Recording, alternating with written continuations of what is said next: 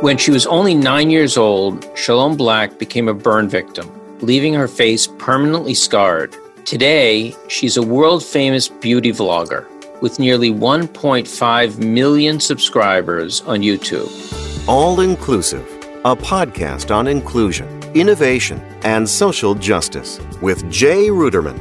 Hi, I'm Jay Ruderman, and this is All Inclusive. On today's show, Shalom Blac will tell us the amazing story of how she turned a childhood tragedy into a career that has inspired so many. Shalom, welcome to All Inclusive. Hi, how are you guys? So tell me about your life as you remember it as a child in Nigeria before the accident happened. Honestly, I would say I was probably like a happy kid. I didn't like grow up with a family that was rich or anything like that. But I just remember just being happy going, you know, to my mom's store, helping her after school. And yeah, I think I was a good child. I don't I don't want to say that, but I think I was an okay child. I wasn't that bad, but yeah. At nine years old, your parents owned a restaurant and they serve snacks to the students nearby by frying snacks in hot oil. You and your sister were sleeping under a table when this vat of hot oil dropped on the floor and severely burned you and your sister. Yeah. Tell me how your family reacted. Was there a tremendous amount of guilt on the behalf of your parents? Yeah, definitely. I think my parents had a lot of guilt, especially my mom, being that it was her store and that's where she worked and was selling stuff. Um, there was rumors going around basically saying that she fried up her kids just to make money. So I can't imagine like how she felt. Um, but I remember just like seeing pictures of her at the hospital with us. I wasn't conscious enough to know exactly what was going on, but I saw pictures of how much she literally got so skinny because she was depressed. My dad, on the other side, I think his kind of guilt that he had was um, the fact that he was in prison. Um, so yeah, I think that kind of changed, uh, you know, the whole family dynamic because we were treated different. Our parents have to be cautious, you know, um, and be a little bit, you know, overprotective just so that we don't get picked on at. Um, and also, I feel like maybe a little bit overprotective where it kind of came to the point where I felt like my dad was hide, trying to hide my scars more than I was trying to hide it, which kind of made me even more insecure about it because I'm like, oh, well, he's telling me that I have to cover up all the time. So even like moving to the state and stuff, I started having to like cover up. I didn't want anybody to see it. So tell me about going to the US. You you had an aunt that really, really worked hard to get you guys visas to come and get the, the proper medical treatment. Where where did you end up in the United States? Um, we ended up in Maryland. That's where she um, basically raised her kids. So, if my math is correct, um, you were in middle school around 2009. Tell me about the bullying. Can you just describe like what that was like and what type of names people were calling you? Yeah, so I was called all the names. So Scarface was one of them, or Two Face, the burnt B, the B word. Um, and so many other names or just people just kind of being disgusted saying you they do not want to touch the same thing that i've touched or if i'd say something like in class people would just sort of kind of turn around and look at me in a disgusting way. So i just kind of learned to not speak at all. I never raised my hand to answer any question because i was trying to avoid um, getting attention from any of my classmates. So i was just like cooked up. I think I, I, I didn't really speak to my family about the whole issue. I would just go home and be sad. And then, of course, I started skipping school as much as I can, um, just so I don't have to deal with those people at school. And you talked about being suicidal. When did that come on? Was that when you were in middle school that you felt suicidal, or was it later in high school? I think it was sort of like throughout. Um, I've never harmed myself, but the thought was there. There were moments where I would go into the bathroom with a knife and basically look in the mirror and be like, maybe I should just end it up right here, right now. Um, so the thoughts were were there. I never actually went through with it. I think most I was afraid that what if I don't die? You know, I'm going to be in the hospital and my parents are going to be well disappointed um, at me for um, trying to do such things. So is definitely. But you were able to pull yourself out of that period. Yeah. I remember my mom always just like telling me, you have a purpose. Um, and I wanted to see what that purpose is because I didn't understand um, why I would have to go through the things that I've been through and for that to be considered a purpose, you know? So I know we don't really talk about um, religion and stuff. I honestly feel like it's God that had pull, pulled me out of the right. thought. And I think I sometimes I I wouldn't say I have suicidal thought, but there will be moments where you're just like, okay, what is the purpose of life? And you know, you just sort of kind of like feel worthless. So when those moments come, I'm like, okay, girl, you need to snap out of it. Um, and I do try to like be around people that do make me feel good, like my friends, you know, that have accepted me for who I am. Um, I feel like it kind of helped me a lot.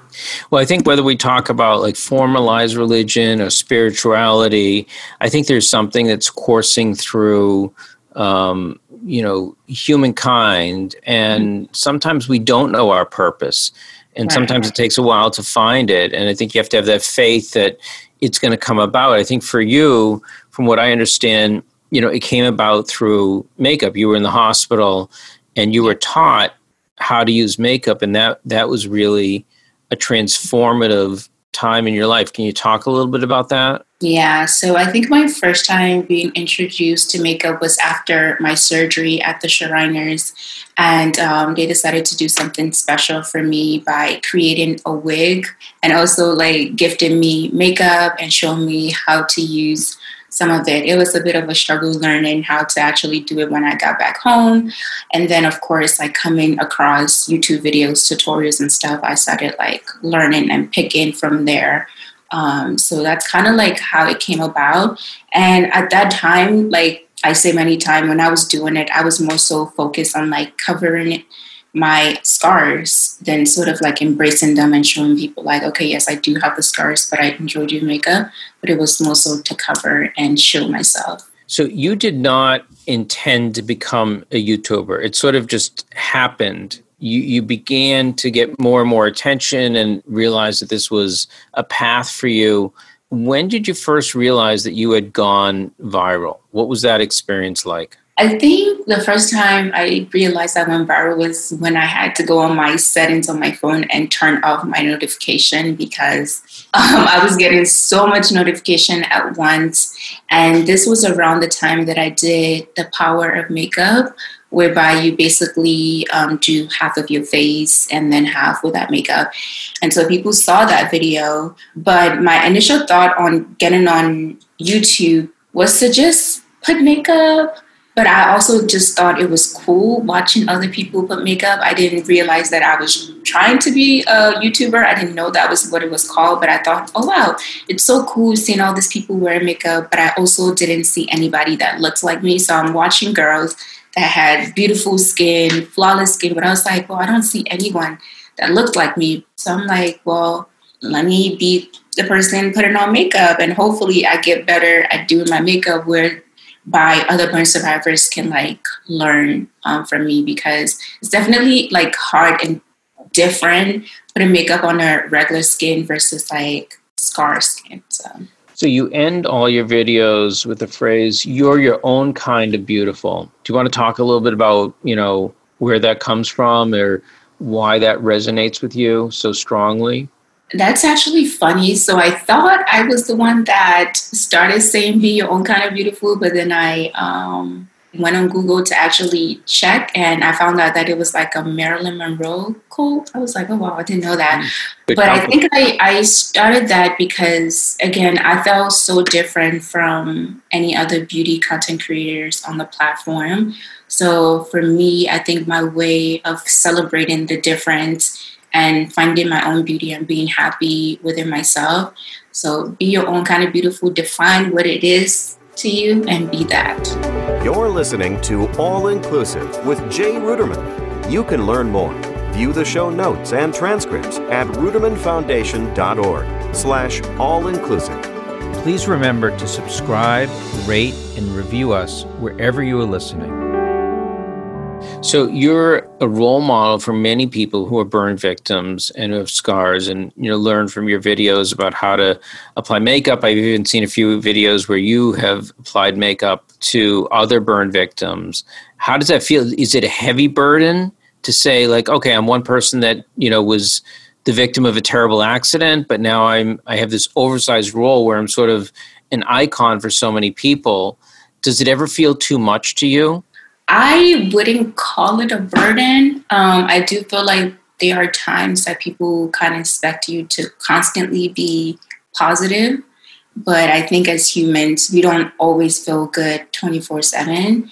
I was just talking to one of my burn survivor friend, and she was like, Yeah, like, you know, I want to be posting and stuff, but I feel like posting on social media, people expect me to be constantly motivational and positive, but that's not how I feel every single day, you know. And I'm like, yeah, I could definitely relate um, to that, but I feel like I found a way to balance where I'm like, okay, if I'm not feeling good, I'm either just offline and not forcing myself to seem like, oh, I'm the most positive person or I'm always happy about life because it's not always like that. Um, so I, I wouldn't call it a burden, but there's that pressure of feeling the need to be constantly in a good mood.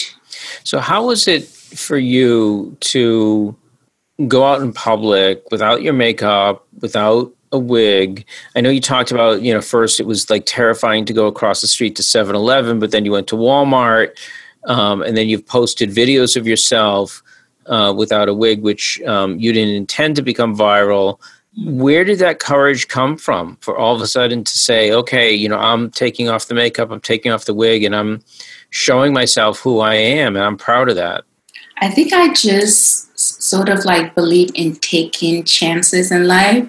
I read this thing i remember coming across um, a saying uh, you lose 100% of the chances you do not take so that was sort of like my push. I'm like, well, let me do this. What is the worst that can happen? You know, if I can go one step forward, I could definitely go another 10 steps um, forward. So I was like, let me just take this chance and go out to Walmart. And I feel like that was sort of like this the starting for me.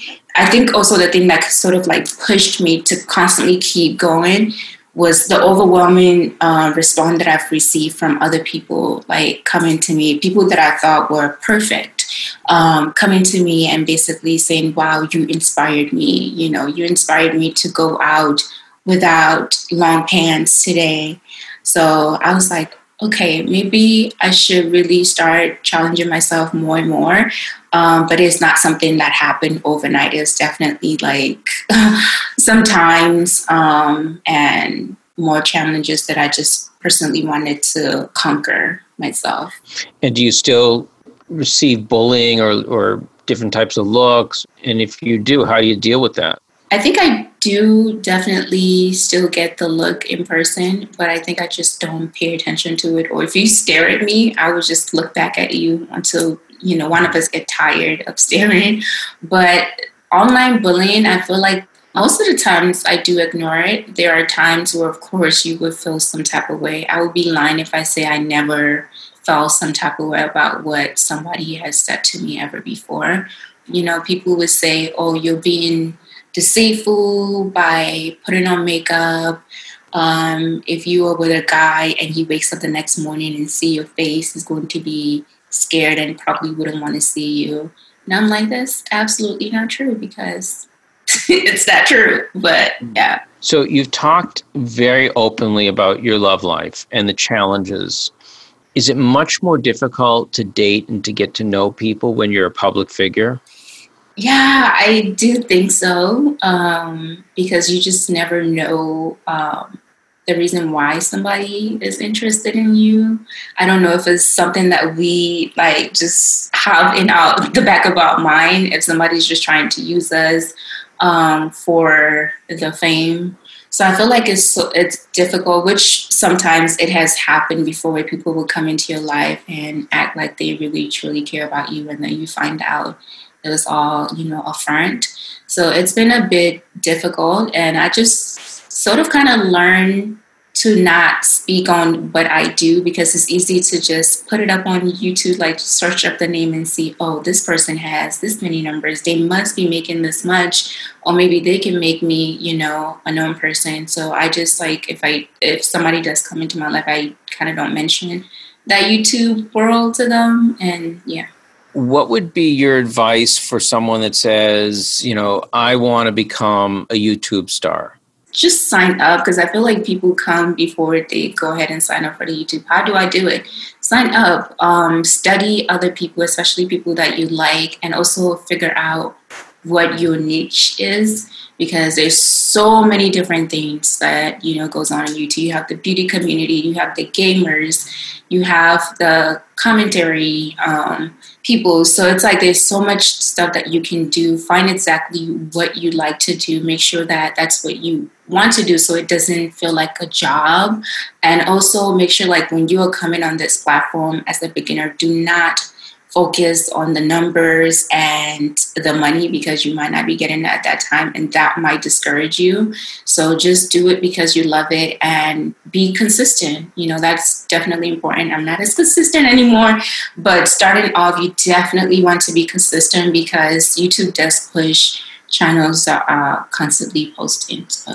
is this your full-time job at this point in time yeah, this is the full time job. And hopefully one day I can have my own brand. But yeah. All right. So I was going to ask you about that. Are you are you looking to release your own line of product? I would love that. I've been thinking about it for years now, but I think I'm just sort of like taking my time. I don't want to rush and just put anything out. But yes, that is the plan for the future. And what about acting? Are you approached by any studios you asked to audition um, you know based on your celebrity based on your your talents of being very comfortable speaking in front of the camera I, I personally want to get into acting, um, and I've been saying it for a while now. But I told myself I need to actually go and take some classes. I don't think I have acting skills at all. But I did audition for one thing, which was like the Google commercial. So that was like really fun to go ahead and like do my first audition. And I got it. So congratulations. Thank you. So you've also been very outspoken in terms of racial injustice and you know supporting black owned companies whether they be makeup companies or restaurants or other companies um, and speaking out about the racial injustice in this country And and we've gone through a period of time right now where it's really hit all of America. So do you want to talk a little bit about you know where you are right now in terms of uh, racial injustice and how you address it? Um, I think I would say the way that I pretty much address it again is by showcasing those black owned businesses because I have the platform and that's how I can sort of like use my voice um, we are living in a world where we are definitely treated slightly different than um, the rest of the world. And I think for us to get to a better place is by coming together and speaking out and also putting in the action. And so I feel like a lot of the social content creators here, it's honestly by highlighting the businesses and also when we do see something that is not right, we put it out there. Social media, it's a very, very strong um, place to really start a conversation. So, right.